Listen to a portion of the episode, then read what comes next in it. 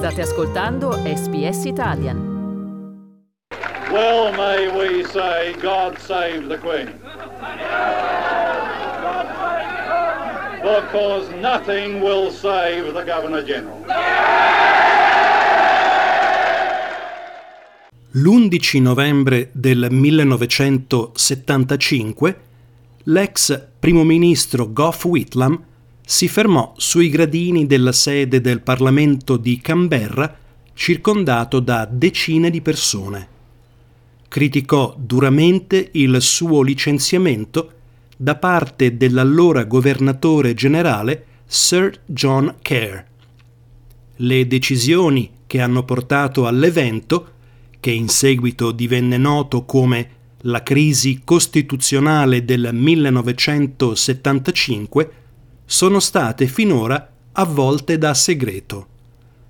La corrispondenza storica tra la regina Elisabetta II e Sir John, custodita negli archivi nazionali, è stata resa pubblica dopo una battaglia di quattro anni lanciata dalla storica Jenny Hawking.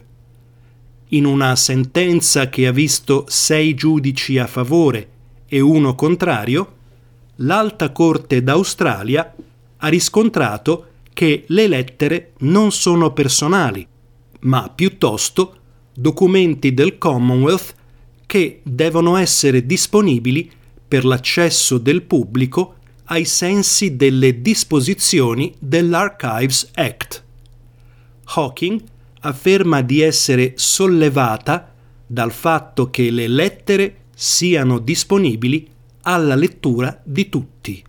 We've achieved I think legally a little bit of colonial upstartery and uh, enabled letters that uh, Buckingham Palace would normally keep locked away for decades and have already kept locked away for decade, decades to be made available to the Australian people to become part of our history. Le 211 lettere descrivono in dettaglio le discussioni tra Sir John e il segretario privato della regina Martin Charteris sulla possibilità di licenziare Whitlam e sciogliere il Parlamento.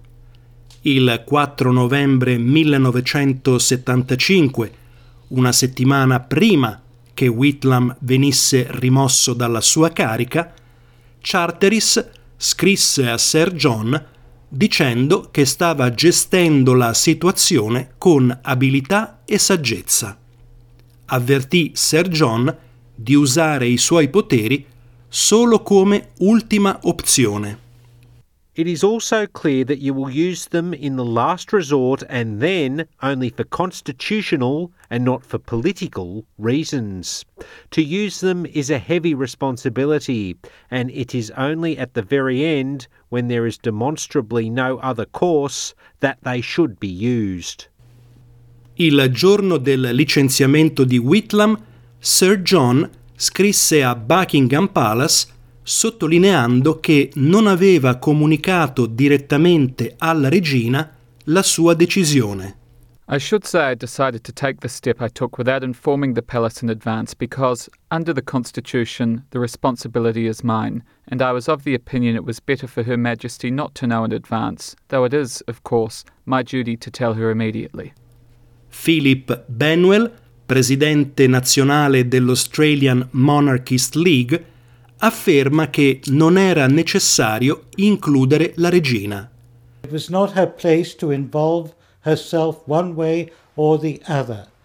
Her duty, her role, and the role of the Governor General was to ensure that the Constitution was upheld. Ma la Hawking sostiene che preoccupa che l'uso dei poteri di riserva sia stato persino discusso con il palazzo.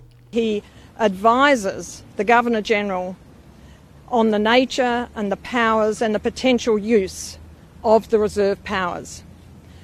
And the reserve powers is one of the most contentious areas in Australian political, legal, uh, and constitutional structures because it is highly contested. Some would claim it doesn't exist at all.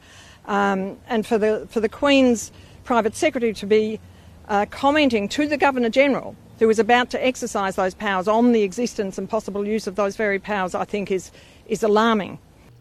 Il leader dell'opposizione Anthony Albanese sostiene che le lettere evidenziano un appannamento sulla nozione di democrazia in Australia. It is, uh, I think, a blight on our character as a nation that a democratically elected government was dismissed. Whitlam reagì al suo licenziamento con immensa rabbia. Oltre 40 anni dopo, la sua rabbia ispira ancora una nuova generazione di persone a chiedere che l'Australia diventi una repubblica. Sandy Bayer, direttore nazionale dell'Australian Republican Movement, afferma che è tempo che il paese recida i legami con la monarchia britannica. We need an Australian head of state who represents Australians first and only and is accountable to Australians. We shouldn't have to wait four decades to find out what decisions were made in our name. Volete ascoltare altre storie come questa? Potete trovarle su Apple Podcasts, Google Podcasts, Spotify o ovunque scarichiate i vostri podcast.